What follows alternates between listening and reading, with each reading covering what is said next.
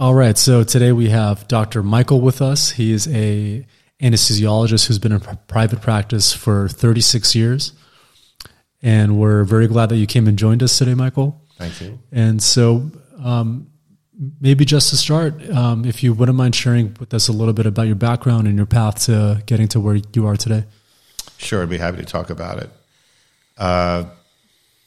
I was influenced to be a physician when I was very young, but it took me quite a while to put the pieces of the puzzle together. For a long time, I just said, I've always wanted to be a doctor. I've always wanted to be a doctor. Nobody in my family was ever a physician, and my mother was a teacher before that. Nobody else had finished college. And to put it all into perspective, I'll just kind of tell you how I, chronologically, it makes more sense to explain it that way. When I was 7 years old, I have a very good memory, by the way. When I was 7 years old, my father's oldest brother, who was in the United States Navy, I grew up in Baltimore, Maryland. He came to Baltimore from California because their younger brother was getting married. So I was 7 years old at the time. And back when you could go to the airport and watch the people, the passengers get off the planes, I'm out there with my father and this 6'2" gentleman in a naval dress uniform and a hat walks down the steps. And he goes, "Michael, this is Uncle Dave." And I was like, oh, it's pretty imposing in a good way with the, you know, the uniform and his smile, and he picked me up and gave me a hug, and just so thrilled to meet somebody that was my father's brother, because I had a younger sister, so I didn't have a brother, and he was just such a role model for me in that, 10 minutes. And I'll never forget, the same afternoon we were sitting in our living room on a sofa, and he said to me, "So what do you want to do when you grow up?" And I said, I looked at him and I said, "I want to be in the Navy like you." Very impressionable. And he looked at me and goes, "No, you don't want to do what I do." And I said, "Why not?" He said, "Well," he goes, I was in the war, and I was a corpsman, I was a medic, and while I loved what I did, the people who really made a difference were the doctors. The doctors were saving people's lives. And like I said, I don't think I put that together as something so important in my formative years until probably a decade or two, probably two decades later. But be that as it may, I found myself being very pulled towards the sciences after that. We had a World Book Encyclopedia in my bedroom, and I was always reading it at nighttime if I couldn't fall asleep. I'll never forget watching on television an identical twin gave a kidney transplant to his brother. This is with black and white television. This is way before transplants were what they are now. And I was just mesmerized. And from that client, I don't want to say that day, but from that time in my life, I just said, that's what I want to do. There was no other path that I even considered.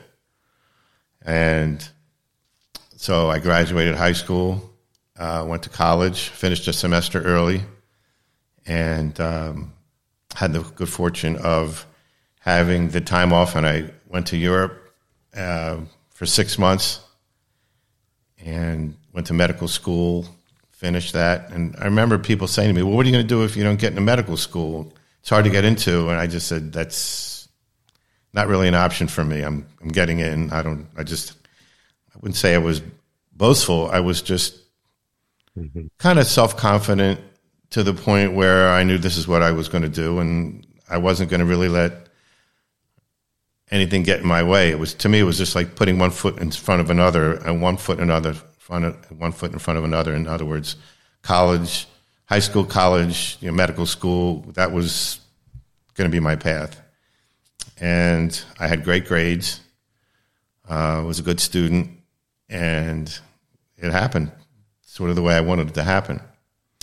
I started out doing internal medicine as a resident, and towards the end of it, I realized when you had a clinic day and you saw your patients, who discharged from the hospital, being in a city hospital in Baltimore. The day that I didn't like the most was the clinic day. And I realized, well, this is what doctors do, is see patients all day in an office. And back then there were no hospitalists or intensivists. So if you were in private practice, you got up in the morning, went to the hospital, saw your patients, then you went to your office, then you'd go back to the hospital. And it's kind of a long day. And a lot of these guys who were friends of my parents who I knew, they worked hard. And they didn't complain about it, but I just knew they had... It was a long, dedicated lifestyle for them. And towards the end of my internal medicine residency, I realized this isn't what I want to do. And I was moving to Eastern Long Island and knew I couldn't go into private practice because nobody knew who I was. So I did a couple of extra electives to my third year as a resident, and I did a month of anesthesiology and fell in love with it. And so I pursued a residency and completed that, became board certified, and got a job on Long Island in a medium-sized community hospital, which I loved. Loved going to work every day. When my life circumstances changed, I moved to Denver, Colorado. I was working in Long Island for 17 years. Worked in a private practice hospital environment in Denver, Colorado for 18 years. I was never in a teaching hospital where you had like an exclusive teaching role for residents. I enjoyed it, but I enjoyed doing my own cases more. And a year and a half ago, I moved here to Palm Desert, and I'm in a not-for-profit hospital in a kind of a soft landing, looking towards easing into retirement, but still being able to do what I do on a part-time basis, so I don't have to work nights or weekends because I think I've done enough of that. I've seen a lot of things and learned a lot of things and still enjoy what I do every day.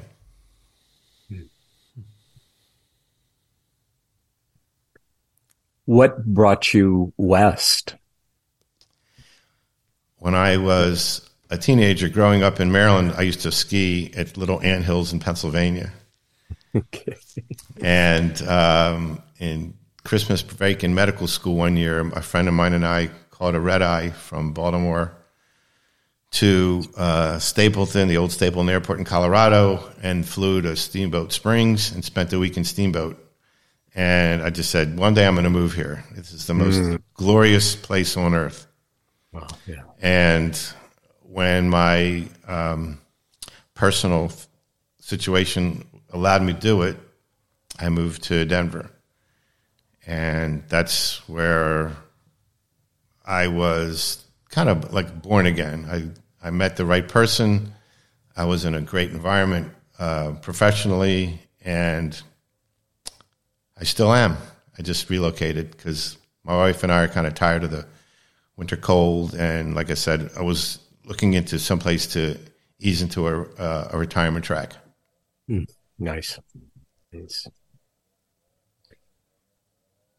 Michael, what have you sort of in your trajectory in medicine, what have been really significant shifts that you've observed in the practice of medicine? And then how have you shifted as well? That's a great question. I started my internal medicine residency in 1980 and at the University of Maryland Hospital in Baltimore. And you were there all the time. You were on call every third night, meaning you stayed in the hospital and you worked the next day. That's just the way it was. This is before residency, that's what I'm looking for, limits on how many hours you go work on a given day in a given week. Mm-hmm. And up until 1976, just 4 years before I started, you were expected to work every other night. So I was just a couple years after they went from every other night to every third night, again, working the next day. I did that for 3 years. But that's that was the culture. That was what was expected of everybody who wanted to be a physician. Neurosurgery was 7 years. General surgery is 5 years. Everyone knew that it was an incredible personal lifestyle sacrifice. I don't think anybody would say to you, I didn't go into this eyes wide open, because that would not be a true statement. I don't think people realized what that does to you. You know, when you're 21, 22, 23, you're like, I can do anything. And you when you finish it, you're finished it, but looking back, you're not unscathed. It's definitely leaves scars. Some you may not realize, some you might. Mm-hmm. I'll give you a great example. So I did my internal medicine residency for 3 years, worked every third night, next day, drudging through a day where you may have been up all night. I'll never forget one day I was writing in a patient's chart. I have to remember to take the garbage out in the morning instead of what I'm supposed to write, because I was just delirious of sleep deprived. Back then you could tear the piece of paper up and, just start over. But I never forgot that. And I've never been a night person. Even in college, I wasn't the kind of person who would stay up all night doing partying or this or that. By 2 or 3 o'clock, my body's just like, I'm done. And so for somebody to say, oh, they were up all night and they worked the whole next day. I never felt like good for you. I felt like, I don't know how you do it. But everybody's wired differently. So when I started my anesthesia residency, a year after I finished my internal medicine residency, it wasn't every third night, it was every fourth night. And you usually had the next day off, because that's just the way they started doing it. And since I had already done a residency, I was a couple years older than most of the people that my peers. And it was a new hospital, so everything was kind of new and nice, and it was a nice place to work. And every once in a while, one of my colleagues would complain, like, oh, my God, I'm going to be here again. It's every fourth night. And I looked at them and said, felt like one of these guys who've been through, trial by fire. I said, look, I just finished internal medicine where you worked every 3 nights, and you worked the next day. I don't want to hear any crap from you guys. You have it easier than I ever had. And I realized that, it sounds ridiculous, like somebody from the 1930s saying, we did this and we did that, and we walked uphill, both ways to go to school and back, that kind of thing. But it made me realize it's all relative as far as what you're used to or what you think is okay for you. And when I did my anesthesia residency, and it was every fourth night, after every third night, to me, I wouldn't say it was a picnic, but it was doable. And then when I went to private practice, then it's like the gloves come off, because you have to do whatever you're expected to do, because there's no regulations. If you're in a small group and somebody gets sick or something happens, your plans get torn up. Even though we had, a call schedule and a vacation schedule, every once in a while things would go haywire. There were many, many, many nights that I was up all night in private practice, and usually have the next day off, but I would just go home and just crash. And next day you go back and do it again. When you get to a certain point in your life, your body doesn't recover that quickly, and you realize, I don't want to do this anymore, but I love what I do. And a lot of people just keep doing it.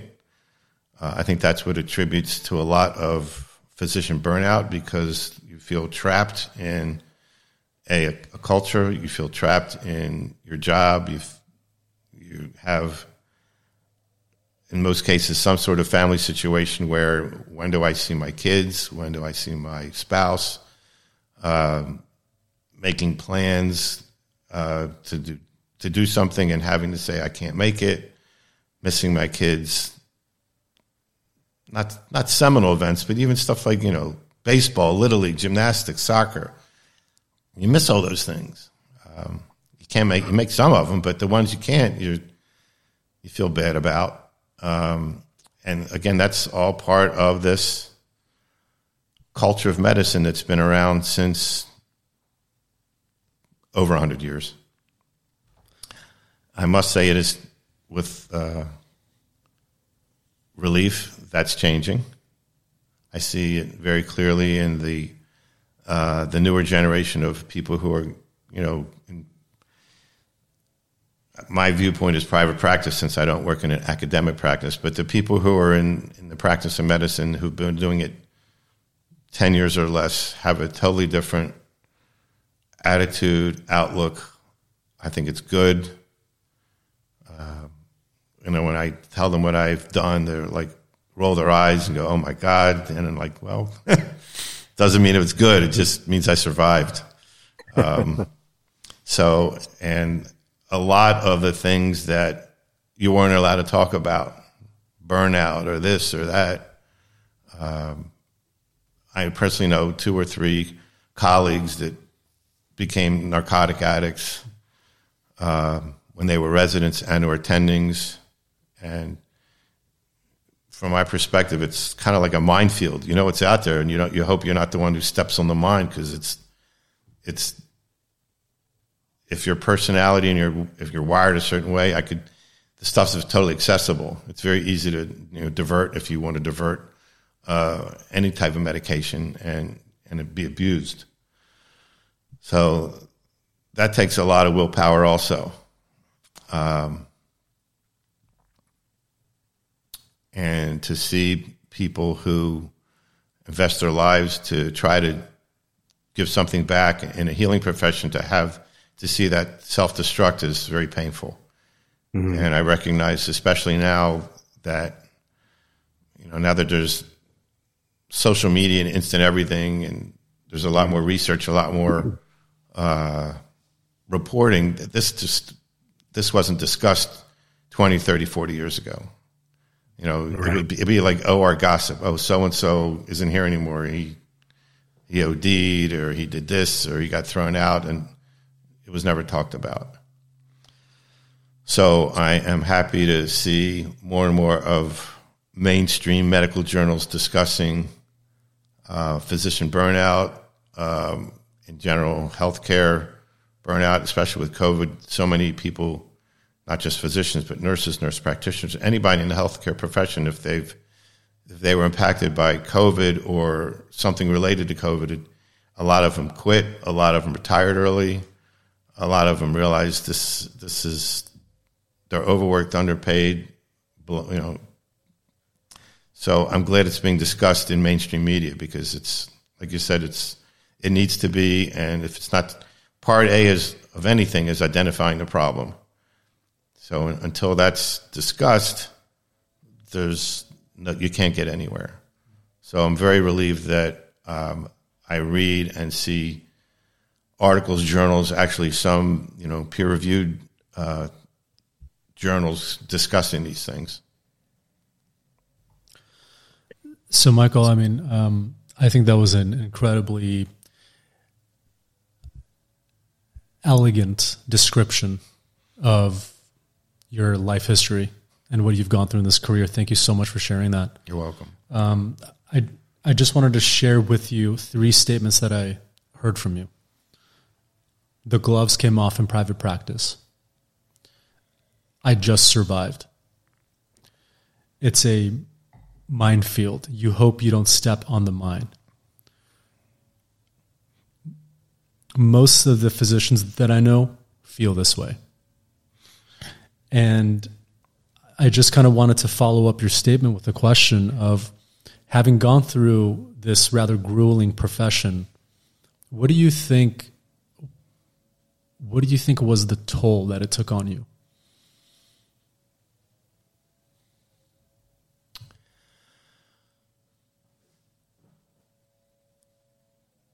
Well, first of all, knowing that, like I said when we first started chatting, this somehow deep down inside, this is my life's calling.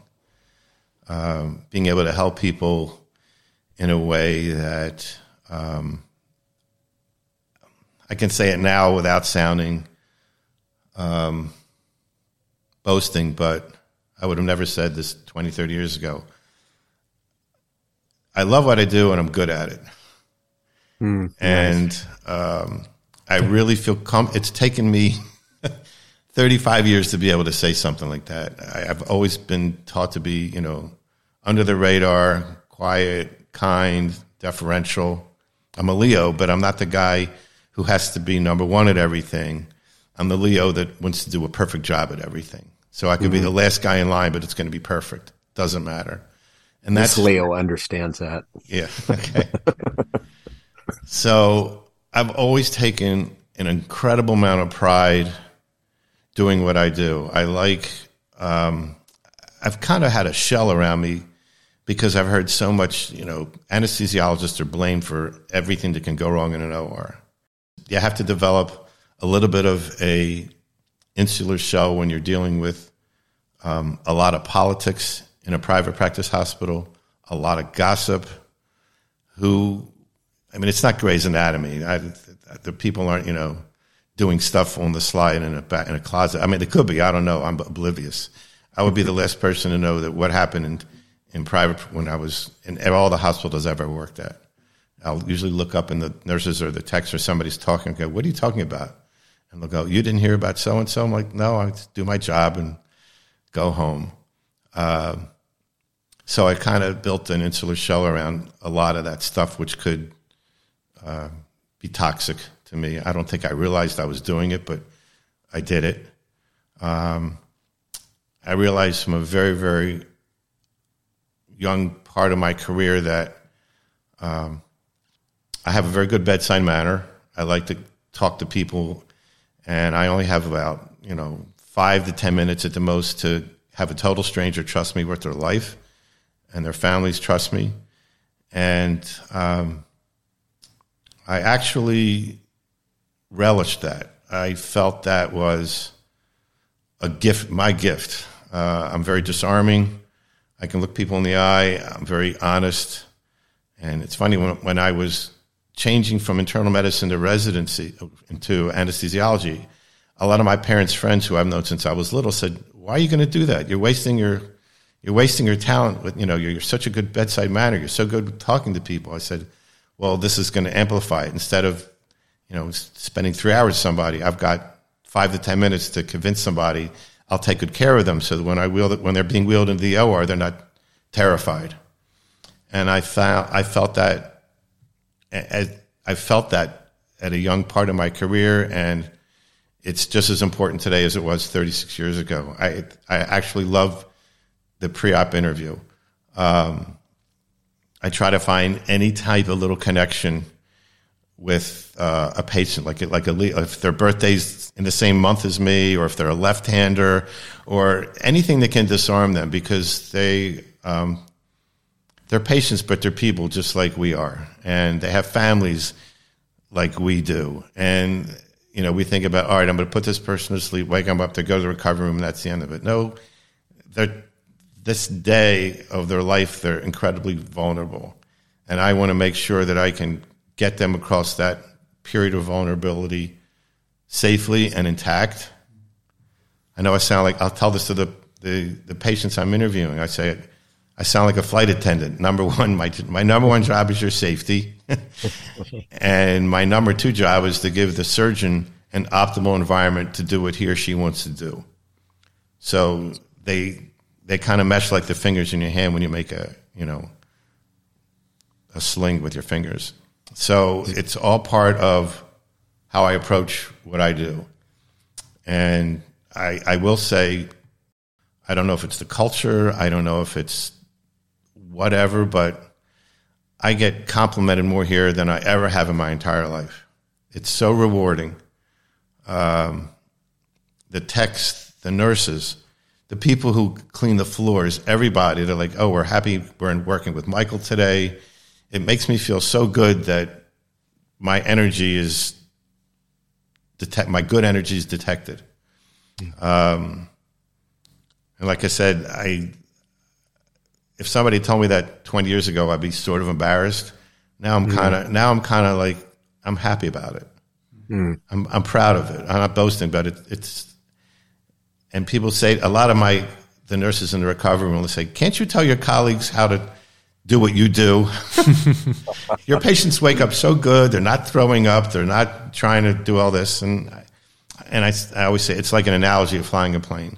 When you're on a plane, you want a smooth takeoff, you want a smooth landing, and in between, that's usually pretty much on autopilot. And anesthesia, it's a great analogy. Putting somebody to sleep, the maintenance. To me, waking a patient up is the most fun of what I do, because I try to make it so it's exactly like the smoothest runway, smoothest landing, so that the people in the room are like, wow, he did a great job. And the nurses in the recovery room, they don't have to worry about pain, nausea, vomiting, disoriented patients. I mean, once in a while it happens, obviously, but I would say 9 out of 10 of my patients wake up the way I want them to wake up. And if I was independently wealthy, I would do this for nothing. It makes me feel so good when they say thank you in the recovery room. I feel I'm blessed. And that's how 36 years have gone by so fast. That's very, I'm not saying this with any gratuitous flattery, but I am so delighted to hear you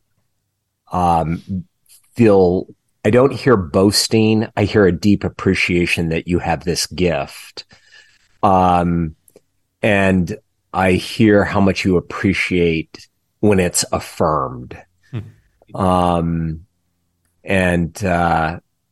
I think that when we really cherish those gifts that we have, and yours are very clear, we care for them and we use them, I think, in even more thoughtful and much more robust ways. And it's very clear that you do that. Thank you. Not only is it a gift that you get to give, but it's clear to me that you get to also be the recipient of it as Absolutely. Well. Absolutely. Yeah. I'll touch on a kind of a little aside. On Long Island, when I worked there, it was very litigious. I was there 17 years, and I was involved in over 10 lawsuits. Most of them, I had nothing to do with the patient, but if somebody wasn't happy, it's like they throw a plate of spaghetti on the wall and see what sticks. If your name's on the chart, you're sued. And the very first time it happened, I was probably within my first 5, 6 years in private practice, and I was so insulted. I was so devastated. I was like, "How dare they?" It's like everything you can think about an attorney is, and the whole adversarial. I mean, now I know it's a lot of it's a show, but they try to unnerve you. They try to make you feel like your life is worth dirt when they interview you, or they put you on the stand. It's a show. And at one point, I had written a little blurb about myself for the Suffolk County Society of Anesthesiologists, and the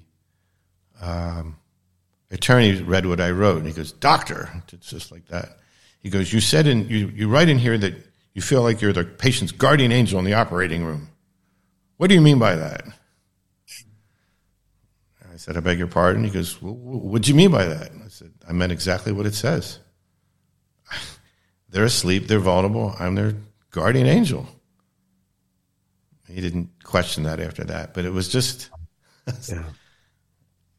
I think that was like the first time that I was eloquent about what I thought, how I felt, my professional role. Obviously, it was an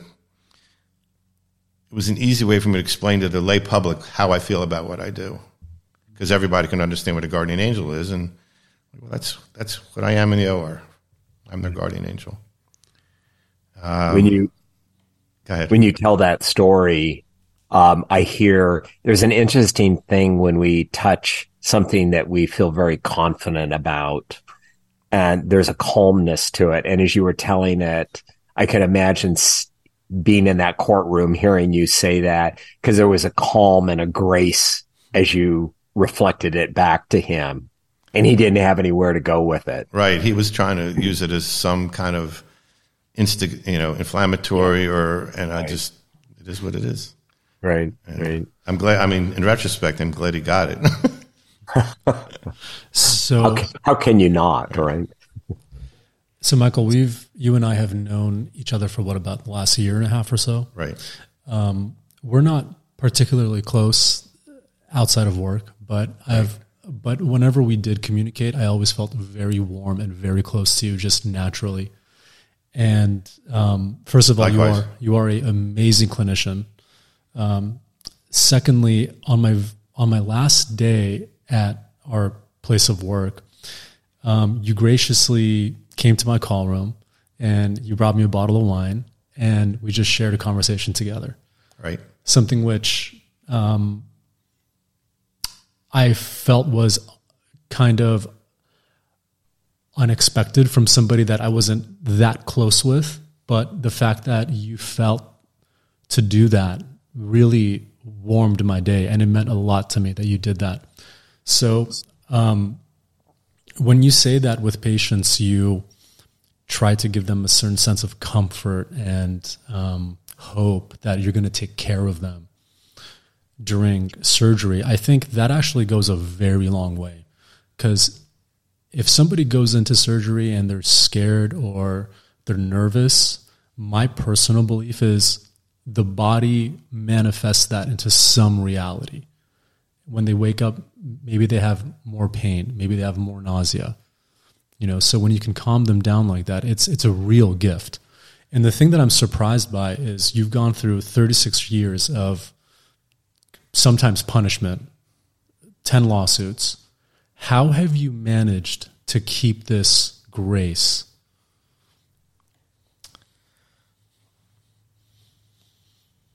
I think like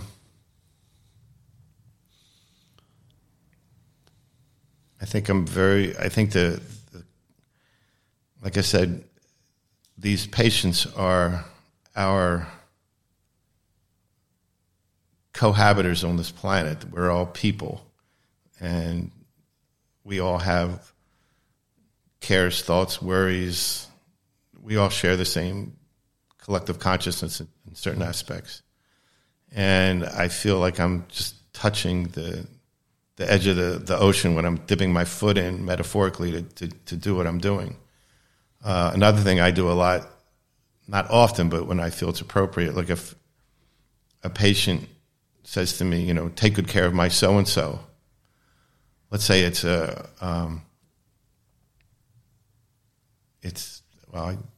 say if it's a man in the bed and his spouse is a woman, and she says, "Take good care of my husband," and I'll say, "I will. I have a spouse also." Something that they can relate to, even if it's something so simple. And if it's somebody who gets a little emotional, if the person's in the chair, I'll just stand up. I'll ask them to stand up, and I'll give them a hug. I'll actually give them a hug, and I'll say, "I know when they," and If it's somebody's child or somebody's parent, I'll say, "I have a kid, I have a parent, I know what you're feeling, and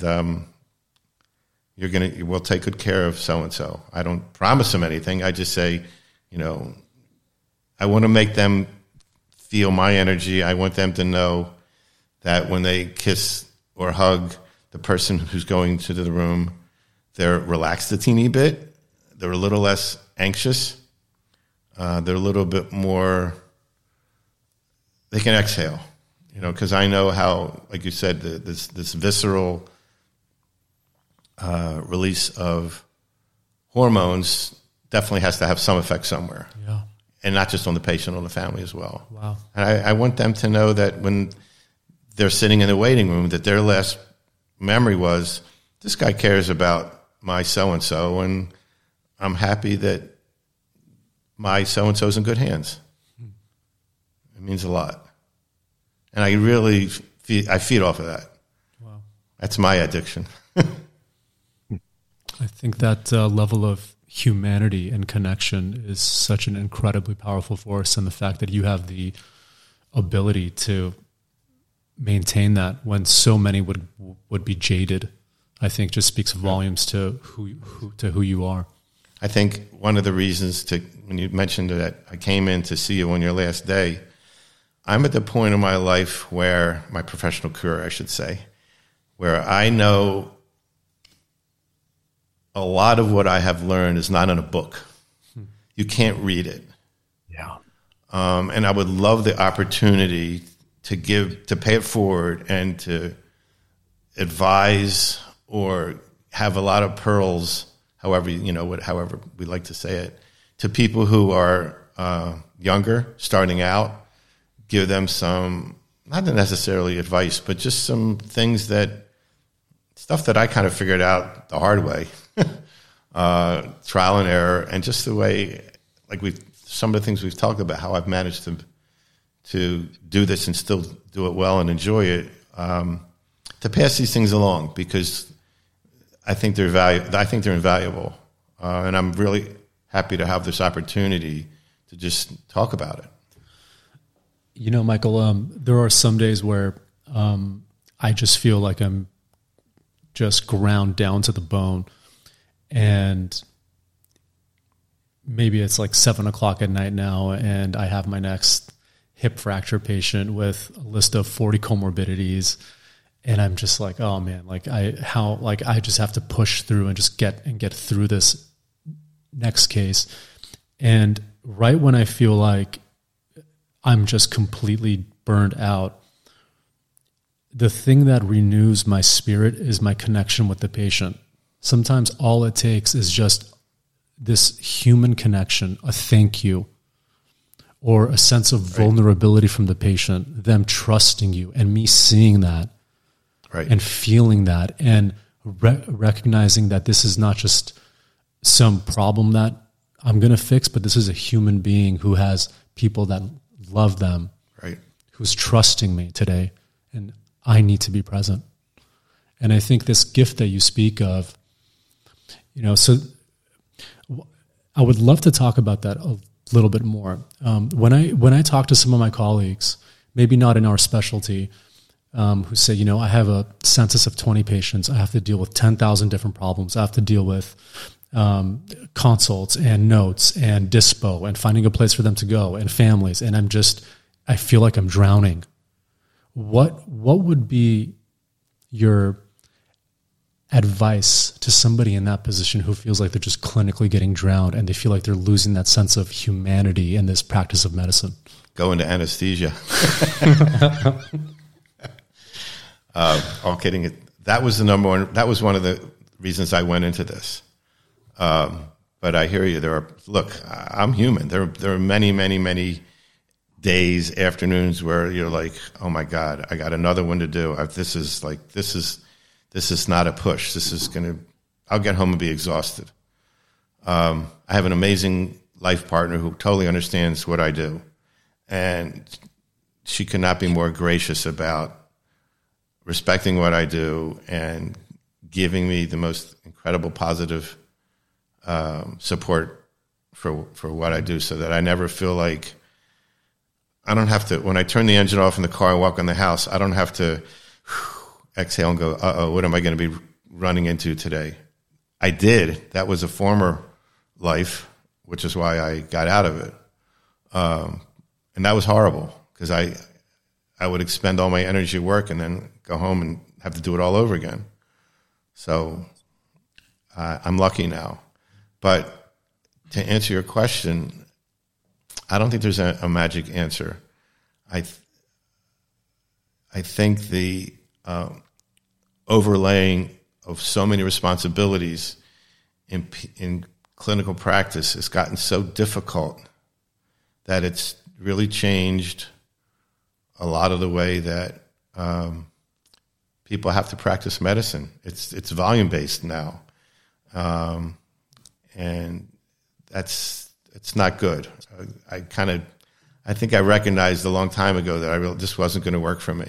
One patient at a time works for me, and a lot of the people who I had as role models growing up, who were in private practice or surgery or in medicine, they're retired or not here anymore. And I don't know how a lot of these guys do it, and women. I mean, you can tell they come into the OR, they're all flummoxed. Most people who work in an OR who are in a surgical subspecialty are there because they love what they're doing. And they all will say to you, if not openly, but they'll say to you it's covertly or somehow, I have to be in the office because that's how I get patients in the operating room. You know, if they could just operate, they'd be happy. But all that other stuff, and some of them have good bedside manners, but as you know, a lot of them don't. And, you know, the surgeons who are fantastic, some of them are jerky or but I always, you know, my wife and I have these discussions and I'll say, look, I didn't have to go home to that guy or woman. I just have to, you know, deal with them. I'm glad that they know what they're doing and they do a good job. But you brought up a really good point because a lot of the younger generation of healthcare professionals, no matter what they are, nurses, PAs, and MDs, I don't think they have, I can't speak for them, but I get the general impression, I don't think they have the pressure that I did and the generation before me. I don't think they feel like they've got to swim uphill and do a triathlon every week. And that's good. Mm-hmm. You know, a generation ago, they would be called sissies. Yeah. But thank God that mentality is literally dying away. And it had to. I mean, Michael DeBakey was working in his 90s. Wow. And you can't tell me his skills were as good as when he was in his 70s, let alone his 50s. And they used to say the surgeon's the captain of the ship in the OR, the surgeon runs everything. I remember when I was starting out, I had a minor issue with the chairman of the Department of Surgery, and I went up to my department chairman in anesthesia, and he goes, you can't say a word to him or you'll be out of a job in 5 minutes. It wasn't a big deal. And I took that to heart. I realized, all right, this is the real world. This is the world we live in. I may not like the guy, but I'm going to be the best clinician I can be in his cases. I'm not going to let him say I'm a lousy anesthesiologist. And over time, we weren't friends, but we were cordial. I'll never forget the first time my department chairman was out of town. And a patient needed a hernia repair, and the guy was incredibly sick. And the perfect anesthetic would have been like an epidural or spinal with some sedation. And he refused to even listen to this. He says, "No, they all go to sleep." And I talked to the department chairman. She said, "I agree with you, but what are we going to do?" I said, well, what if we talk to him together and explain that this is a very unique circumstance? And he listened to my argument, and my postulates, and he asked the attending what she thought, and she said, I agree with Dr. Kessler. And he looked at me and he goes, I'm only going to let you do this because it's you. Oh, wow. And I was scared to death during the case, but it was the right thing to do, and I got the guy out of the OR safely. So thank goodness that's something that I don't want anyone ever have to go through that, but that was the norm 30, 40 years ago. And you just did what you were told. The surgeon ran the ship. Thank goodness that's not the way it is now. And it's actually healthy that, you know, the nurses, the techs, everybody is taught, if you see something out of whack, say something. Yeah. That's why we do timeouts now. When we first started doing safety timeouts before the surgeon is handed a knife, well over 50%. This only started, 15 years ago, maybe 10, 15 years ago. It's relatively new. Wow. Yeah. It's relatively new. Doing a timeout for surgery is new. Yeah. Wow. Yeah. When I started it, in Colorado in 2003. Jeez. It wasn't being done. This is relatively new, and it was taken from the airline industry. Wow. Yes, I was just going to say, having worked for it, right? It's handing, everybody has the authority to push the pause button if something is not right. Right. Yeah. So what I was going to say, well, I'm glad you're surprised. Yeah, because I'm very surprised. When the surgeons were told they had to do this, what percentage do you think went along with it? Oh, God, that's a good question. I'm going to guess probably 20, 30%. At the most. We got so much. I mean, most of us pushed back a teeny bit, but we realized, okay, it's not a big deal. But, you know, it was like offensive to their authority, their everything. Some of them, like, were vehement about it. They weren't going to do it. And finally, the hospital administration or the head nurse would come in and say, if you don't do this, you're not operating anymore. That's how emphatic this became. And that's kind of typical for this profession. Yeah. That actually brings to mind a historical fact. Dr. Semmelweis, a Austrian, I believe, OB physician. Ignatz Semmelweis, yes. 1846. There you go. I'm a history nerd. Yeah, that's awesome. So you can correct me when I say something wrong here, but he noticed that on the days when they had cadaver lab, and then the physicians would go back to the ward, that the labor and delivery patients would end up getting infections, and so he surmised that we need to be washing our hands on the days that we go to the cadaver lab, and also between patients. And needless to say, he was scorned for that and lost his practice of medicine, and I think he even died in a insane asylum.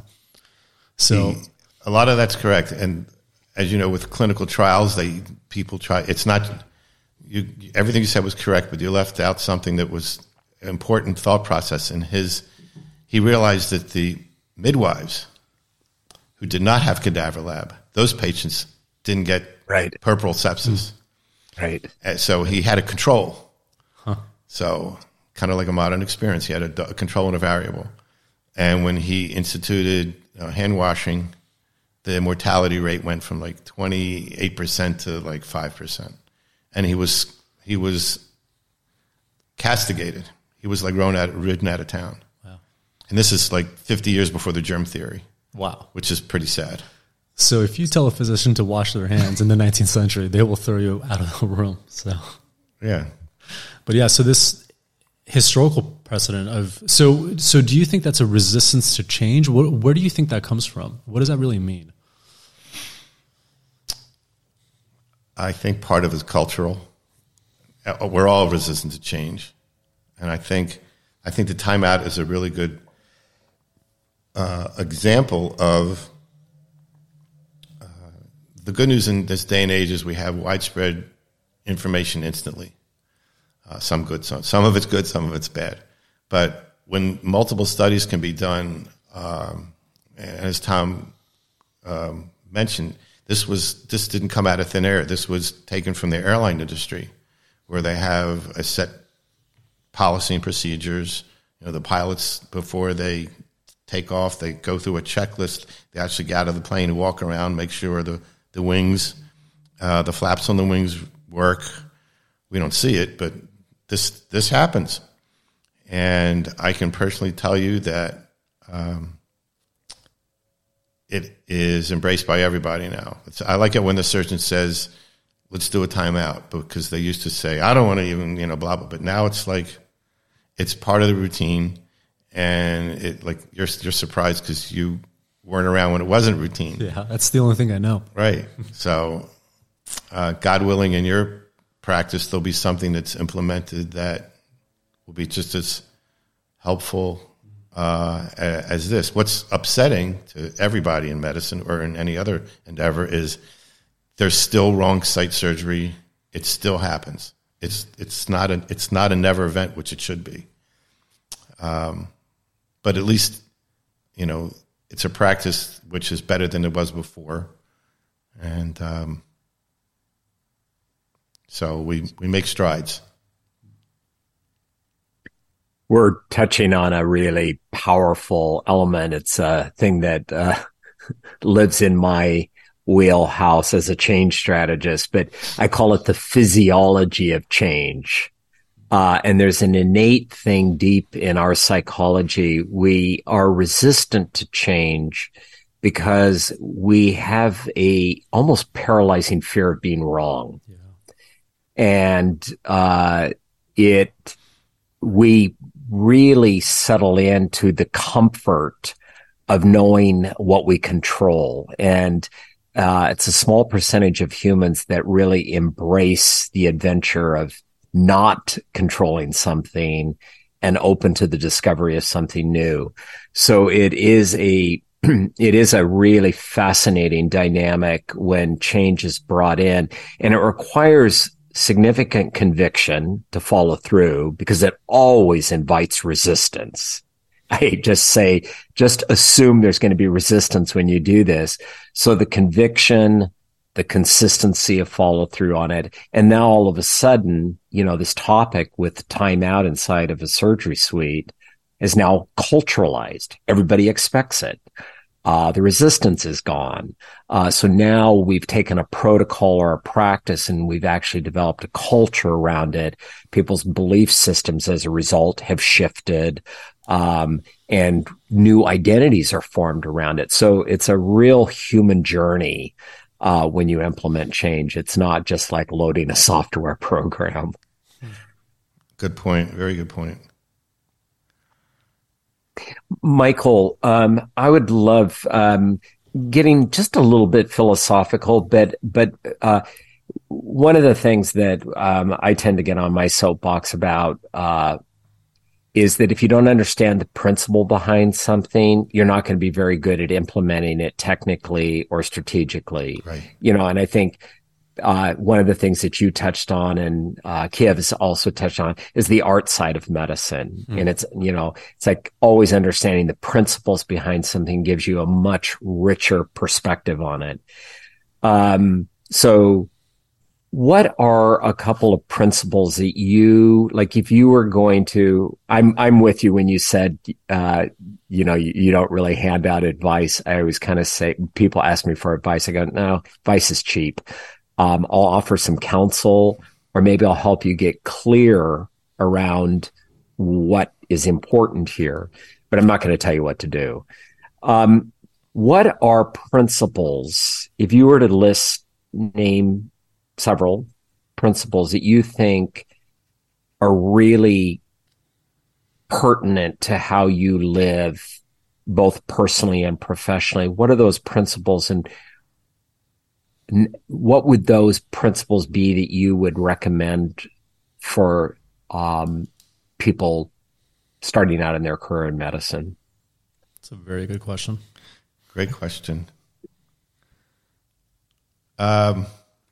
Well, the cheating way out would be to say, I'm a firm believer of the book, The Four Agreements. Oh, that's wonderful. Right? Yes. Number one is be impeccable with your word. Oh, so like I said to you earlier, I'm never part of the gossip things. I try very, very hard not to enjoy when people are dissing somebody behind their back in the OR. It's everyone. Look, I'm human. I'm not perfect.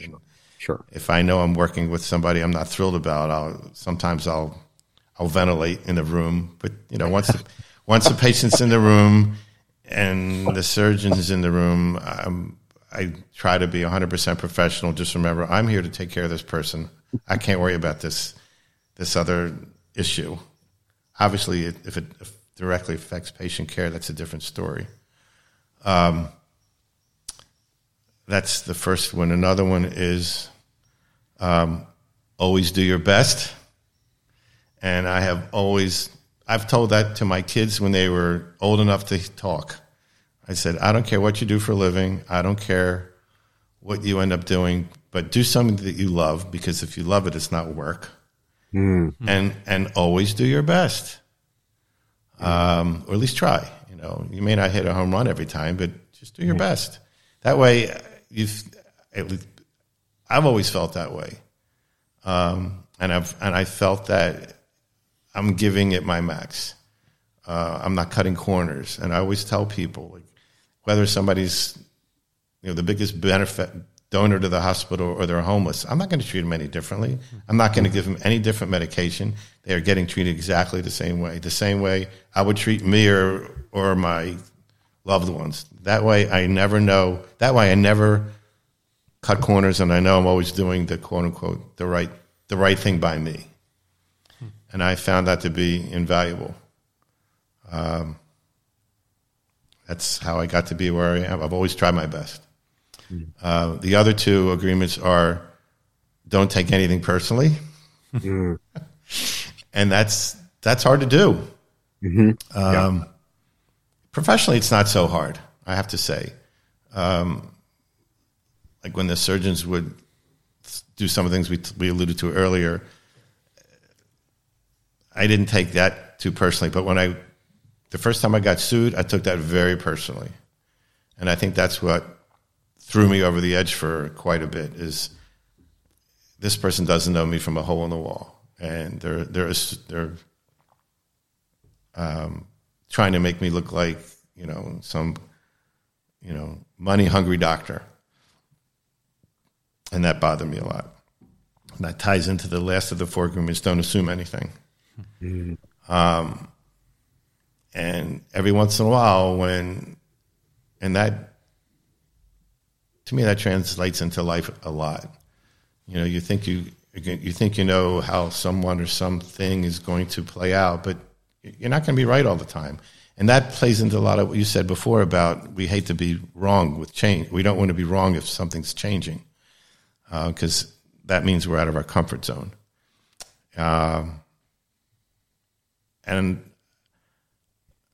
I think I've prided myself on, since I'm in a field where I'm constantly in a situation where I need to learn new things, I need to be open-minded, it's kind of allowed me to have the grace of saying to myself, I don't know everything.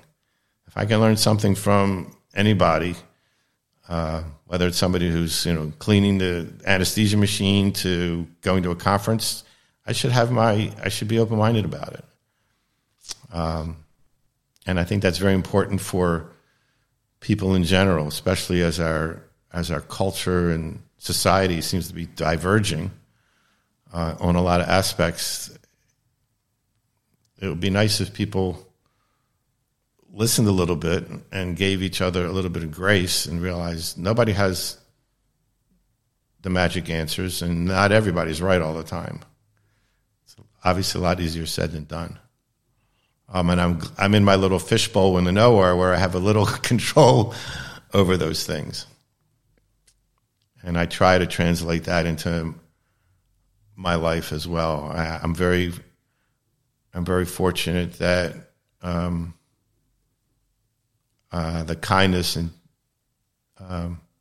deferential attitude that I take in the OR, that's how I go through life. And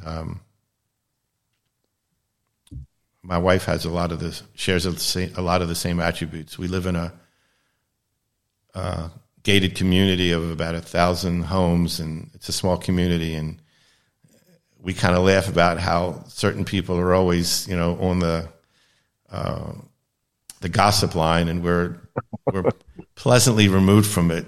And so it gives me a lot of comfort knowing I can function and not be part of that, but still have a lot of friends there. Michael, wow. My heart feels really full right now. Yeah. Earlier, before I posed that question to you about the principles that guide your life, I said, oh, this man really embraces grace. And I didn't want to throw that word out to try to evoke a response to it, but I really appreciate the fact that you used the word, because it is so clear to me that that is just woven in to the fundamental philosophy of, I think, how you show up in the world. And I myself, I keep thinking, you know, I've said to Kiav numerous times, and I've found myself saying it a lot in professional settings, that, you know, the big stuff is always made up of the small stuff. Right. And your approach, the compassion and the humanity and the vulnerability, the way that you show up with your patients, those can seem like small things, but they're so epically huge in the impact that they have.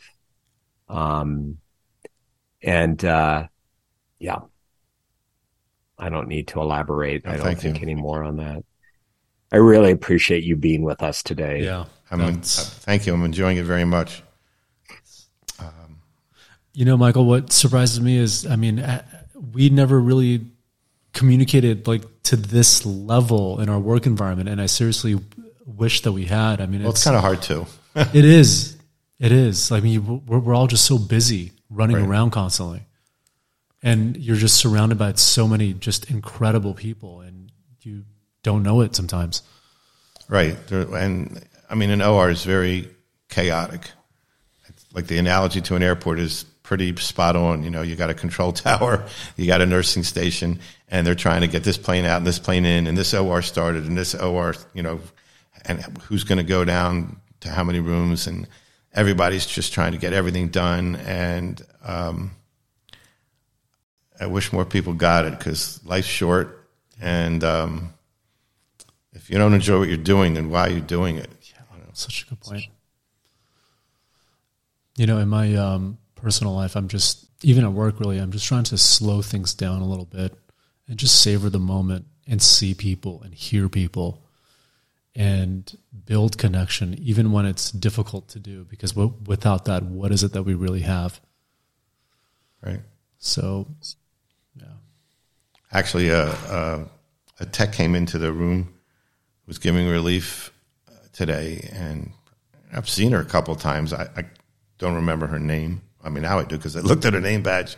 But she came up to me and she said, I just want to tell you something. I haven't worked with you in a while, but you were like one of the first people that I met. It was like a traveling tech or something, and she just could not have been more complimentary, because you were like the nicest anesthesiologist I've ever met. I'm so thrilled to be in the room with you. And I thanked her, and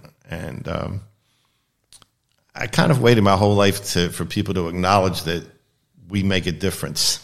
There's certain things I can't teach our colleagues, but there's certain things that I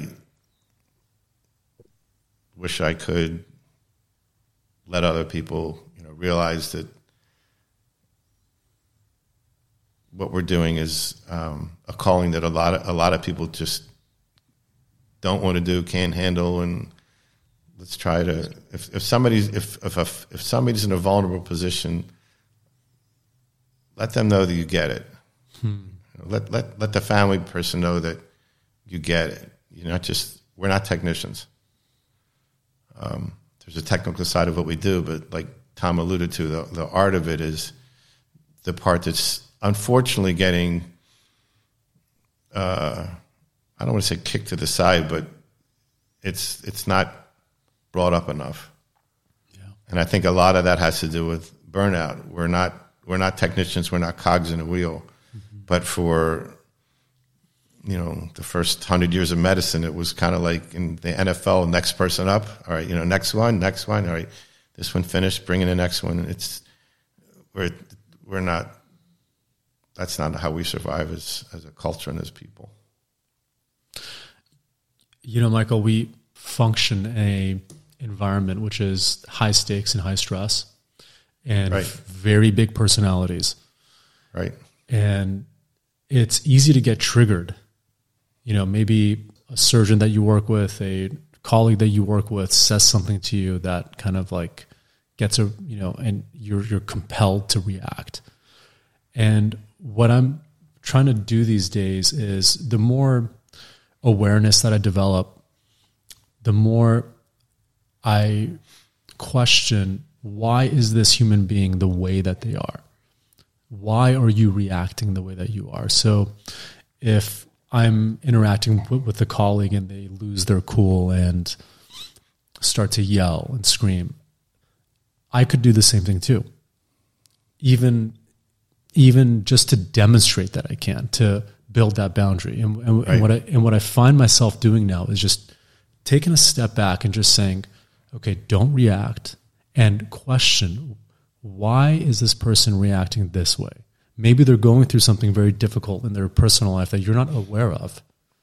And so is it right for you to judge them? Is it right for you to, get back in their face about it? So I'm just taking a step back a little bit. So how is it that you kind of interact with certain triggers in the work environment?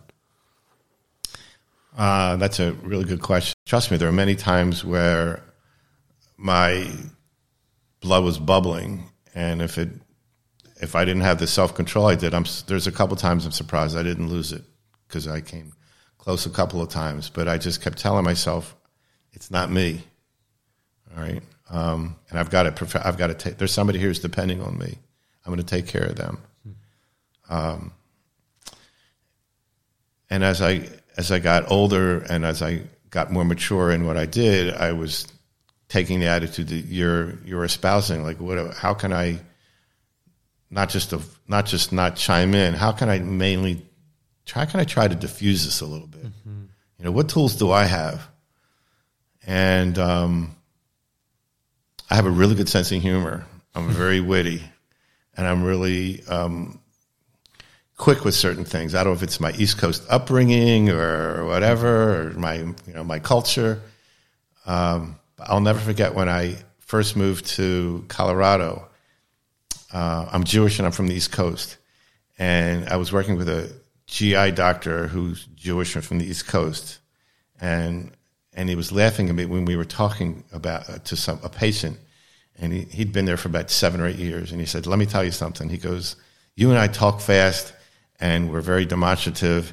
And these people, they're not stupid, but they're going to talk real slow. they just don't. It's not their culture to be in your face talking like lightning, pop, pop, pop, pop, pop, pop, like we are. And I thought that was. I laughed about it, but then I realized, number one, he was right. Number two, it was over time I kind of realized, all right, let me just accept who I'm talking to, accept what I'm dealing with, and to what I was just getting to, if I find that there's a little tense situation in the operating room, usually it diffuses on its own. And once in a while, if I think the tension levels dropped a teeny bit, I'll try to say something a tiny bit humorous, if it's time appropriately. Sometimes you can't say anything. Sometimes you go through the whole case on eggshells, but it's uncomfortable, like the surgeon and the scrub tech get into an argument, something like that, but it puts the whole OR mood in an uncomfortable situation, and that's the time where you don't want to let your guard down and get caught up in the emotion and forget there's somebody you're supposed to be taking care of. So I try to tell myself, no matter how upset I got, I got to try really hard to just let it go. It's hard to compartmentalize all the time, but I do it at work a lot. And that helps me get through a lot of those potential situations. And because I'm kind of easy to talk with, and I think from the get-go, most of the surgeons I work with, like working with me because they sense that energy. I'm not too serious in there. I try to say something. I always tell them every morning, I said, I'm really happy to work with you. I'm honored to take care of your patients.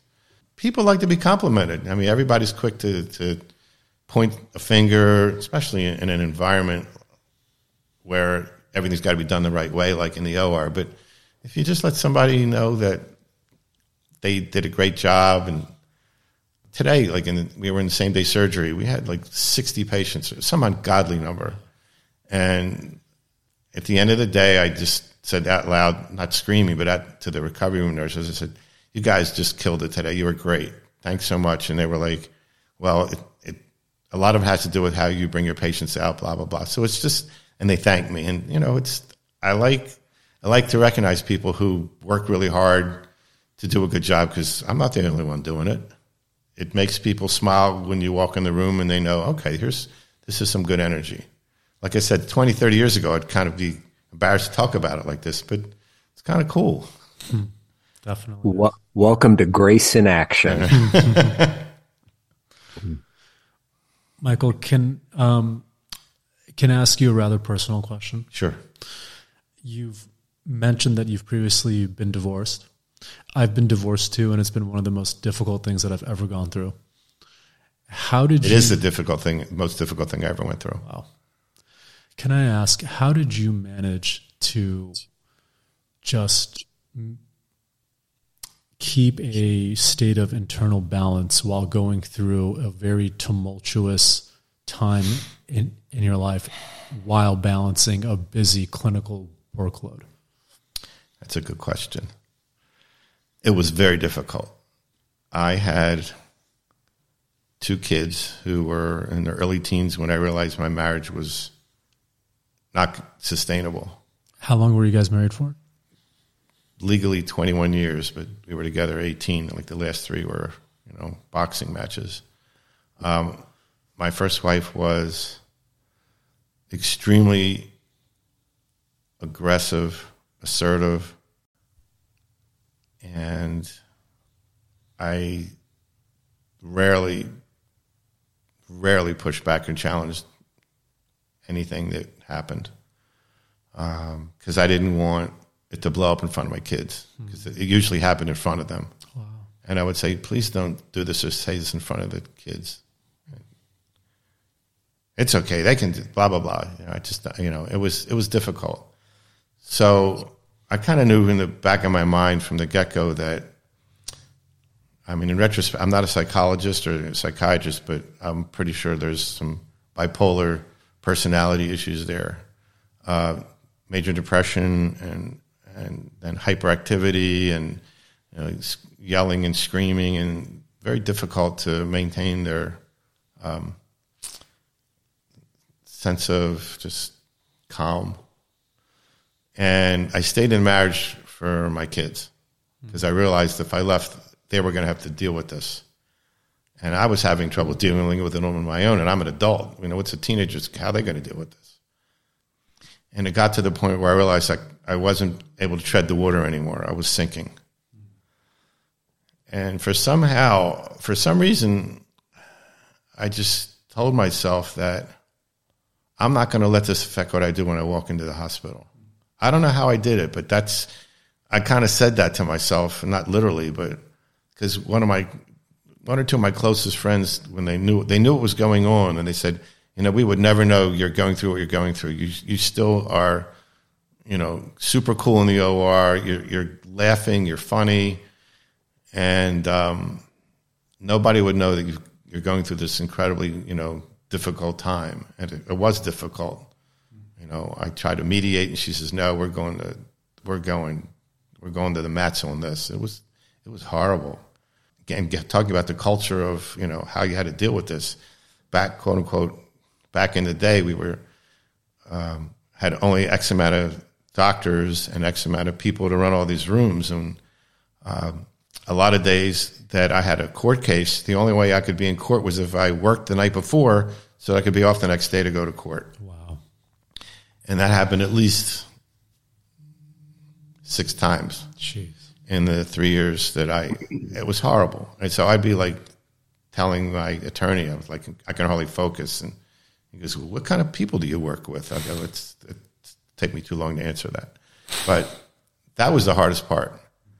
And as I alluded to earlier, when you want to be a physician, like I knew when I was a little boy, I never failed at anything. And to be a failure as a parent, to be a failure in a marriage was very difficult. But when I realized I could barely tread water, and my kids were suffering as well, I had to make a decision that was life altering, but it was the only way I could get out of this toxicity. It's the best word to use. And it was hell. It was horrible. But I wasn't going to let it affect my work. I got sick because of it, mentally and physically. But I wasn't going to let it affect, you know, the people I had to take care of. And I tell people who I know, since the divorce rate is really high, especially in, you know, the professions that we're in, because a lot of people don't understand what we do and the sacrifices that we make. The first thing I tell my colleagues are, just tell your kids you love them if you have kids.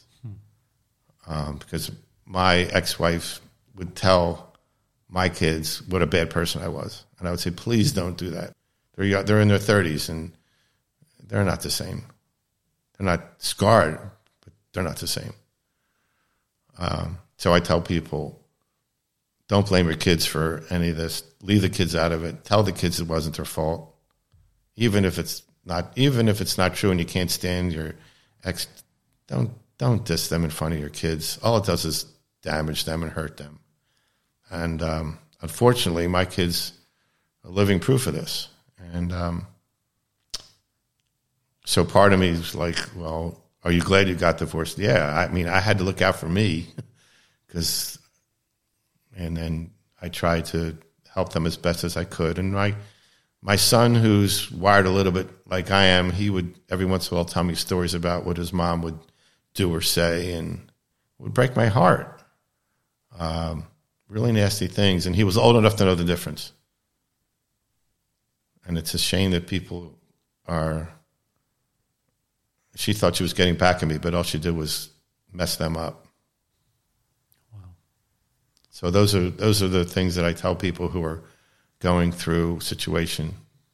And yes, it was the worst part of my life, my divorce. I'm glad I'm not in that environment anymore. Wow. And it sounds like you found a loving relationship that you're currently in, and you sound very happy in it. Beyond. Very lucky. Wow. How did you guys meet? We met by a colleague when I was in Denver. She had just finished a lousy relationship, and I had finished a lousy relationship. And one of my colleagues who knew us both, an anesthesiologist, a woman, said, "There's somebody I want you to meet." And I said, "Okay." And she said to her, "There's somebody I want you to meet." And she said, "I'm not interested. I have a 9-year-old daughter.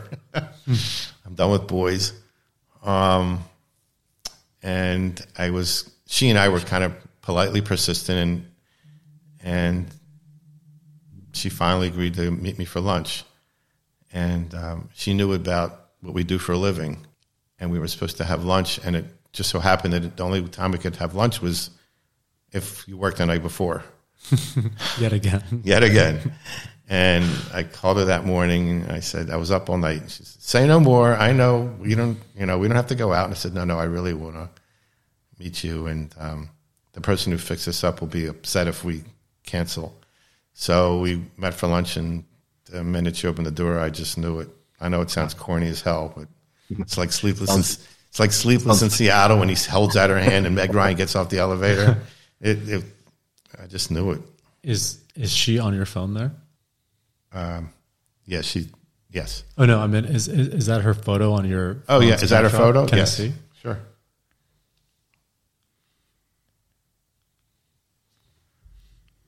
Wow, you guys look so happy together. Thank you. It looks genuine. Yeah, she's as pretty inside as she is outside. Wow. How did you learn to trust again? To love again? Thanks for asking me that question. After my marriage ended, I was in another relationship with somebody who was so distrustful to the point where I couldn't believe that I had actually... people say to me, "What were you doing with this person?" I said, "I jumped into the wrong lifeboat." You know, when the ship's sinking, you just jump off. Sometimes you jump into the wrong lifeboat. I had to get off the ship, but I jumped into the wrong lifeboat. There were innumerable times where I mean, like you said, this person must have had some sort of scarring in her prior life, whatever.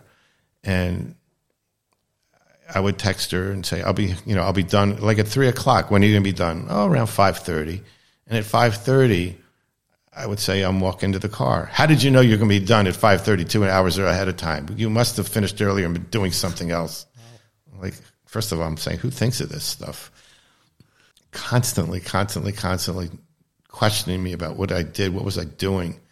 And I would say to her, this is before there was a GoPro.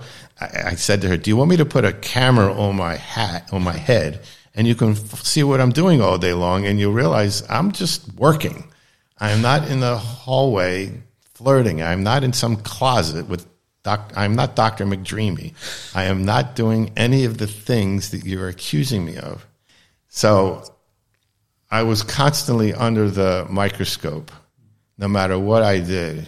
And when I ended that relationship, that was the biggest breath of fresh air in quite a while. And I told these stories to my current wife, and she said, because with my first wife, I was quiet, just put up with it until the dike blew, and when I left, and I realized that's not healthy either. So I'm in a loving, trusting relationship where, first of all, my wife trusts me, and I trust her, and we have since we've both been through a lot of stuff in our life and scars, we have a lot in common, and we can relate to a lot of things that we have mutually made us wiser. Mm-hmm. So when you know you can trust somebody, it feels really, really good. And when you know that you are being trusted, it feels really, really good. I guess after it being 180 degrees in one direction, to be in a totally different mindset, it's really easy. I was literally constantly under a microscope, and I was like, I said to her, I don't know what to do to get you to trust me. And she said, I don't remember what she said, but I just realized it was a, rhetorical question, because there was no answer for her. But when you are, it's kind of like the same thing when you work every third night and then you don't have to. You're like, oh, I can do this. When you're not under the microscope, and you can be with somebody who's warm and trusting and supportive, just makes it a lot easier. It makes it just work. Wow, sounds beautiful. Yeah. So the reason that I bring this up is because, I got married when I was 28, and then divorced when I was 32. I'm 35 now. Okay. And because of my busy work schedule and residency and training, I didn't feel like I had a complete sense of who I even was. I didn't know myself, because the only thing that I knew was work, right, and research and tests, and that's it. Even, on your time off, you're still doing some work-related function. And so I had no self-awareness, so I then was in a relationship with somebody who was not the best fit for me. And then once I realized that I needed to get out of that relationship, I didn't have the tools to be able to process it in a healthy way or to make sense of it. So you don't know who you are, and then you go through something difficult and you don't know how to deal with it. And I just didn't have the time. And if I had the time, I didn't have the energy in it. And I ended up hurting myself, right, in multiple ways. So when we talk about, Q3 call, which really means like you're working 30 hours a week every third day, and you're working in between too, by the way. I mean, how can we possibly expect you to be a normal, functional human being? You can't. You just can't. That's why I'm glad they have, like I said, they have limited hours on what a resident can do. But once, like, the gloves are off once you're in private practice. I think, as Tom alluded to earlier, the culture is slowly changing, where people of your age and experience aren't going to deal with it. Not necessarily in militant wise, but it's evolving now. It's evolving. It's not a revolution, it's an evolution. It's evolving that way.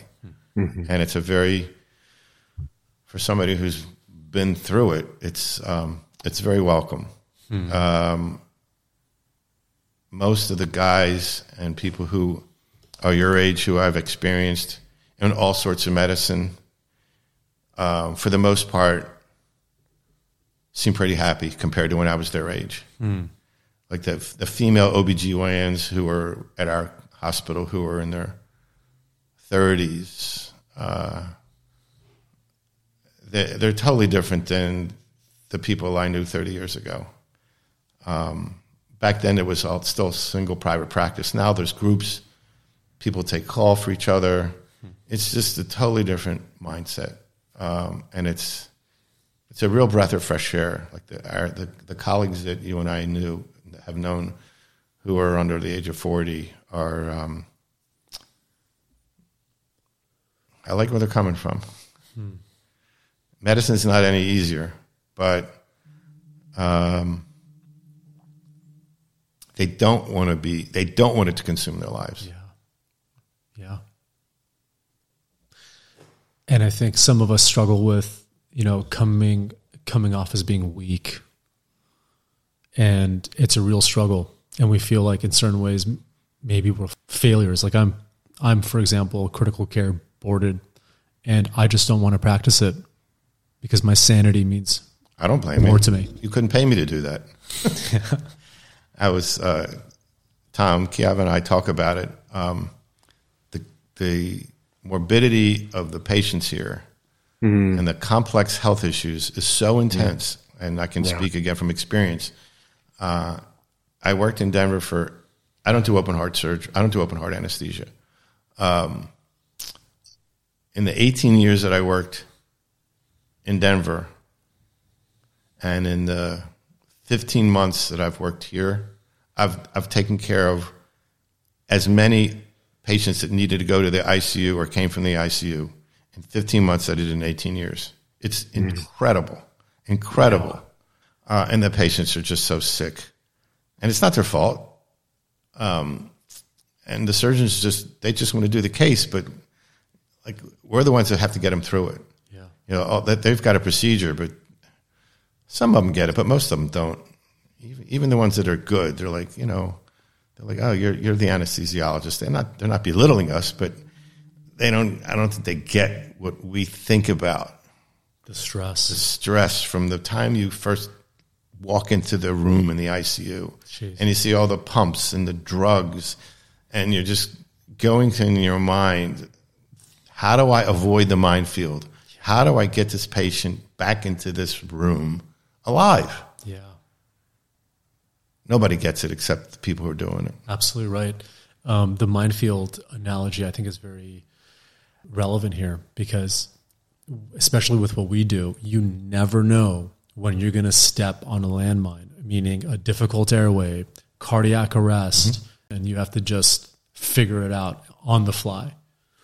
You know, in my last month, I did 12 days in a row, 10 to 12-hour days with no days off in between.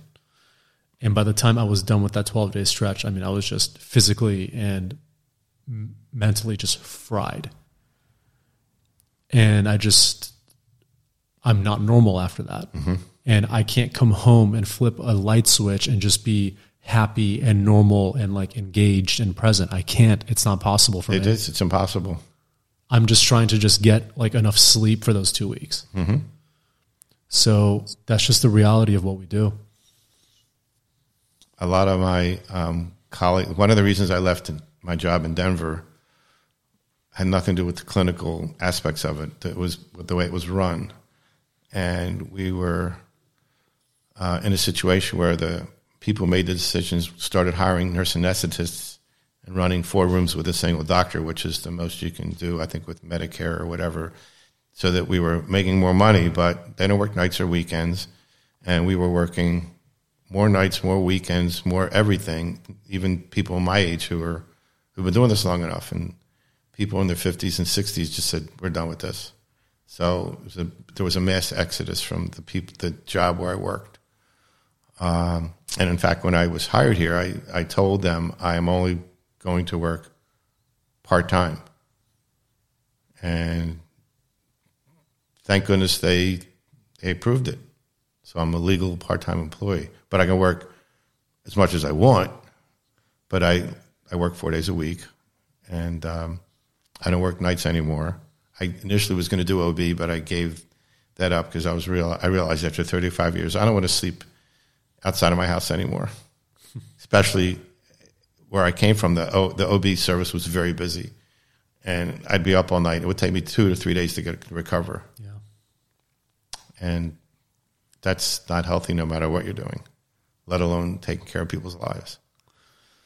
Well, Michael, I mean, I'm so impressed by your 36-year history in this, everything that you've gone through, and the fact that you still have so much grace and presence and humility, and you provide comfort and humanity for your patients and your colleagues. I mean, it's just incredible to be present with you. Thanks. It's an honor to do what we do and to be here. That's a wonderful note to close on. Thanks. Thank you. Well, it was a pleasure to have you here, Michael. I hope to have you back again in the future if you're willing. It would be an honor. Like I said, at this stage of my life, it's paying it forward is a blessing. And sometimes these things pop into my head that happened 20, 30 years ago, and sometimes they're dormant, but under the right stimulus, you get a response. Yeah. And I think the younger generation has a lot to learn from you. So thank you so much for sharing that. Likewise. Thanks so much. All right.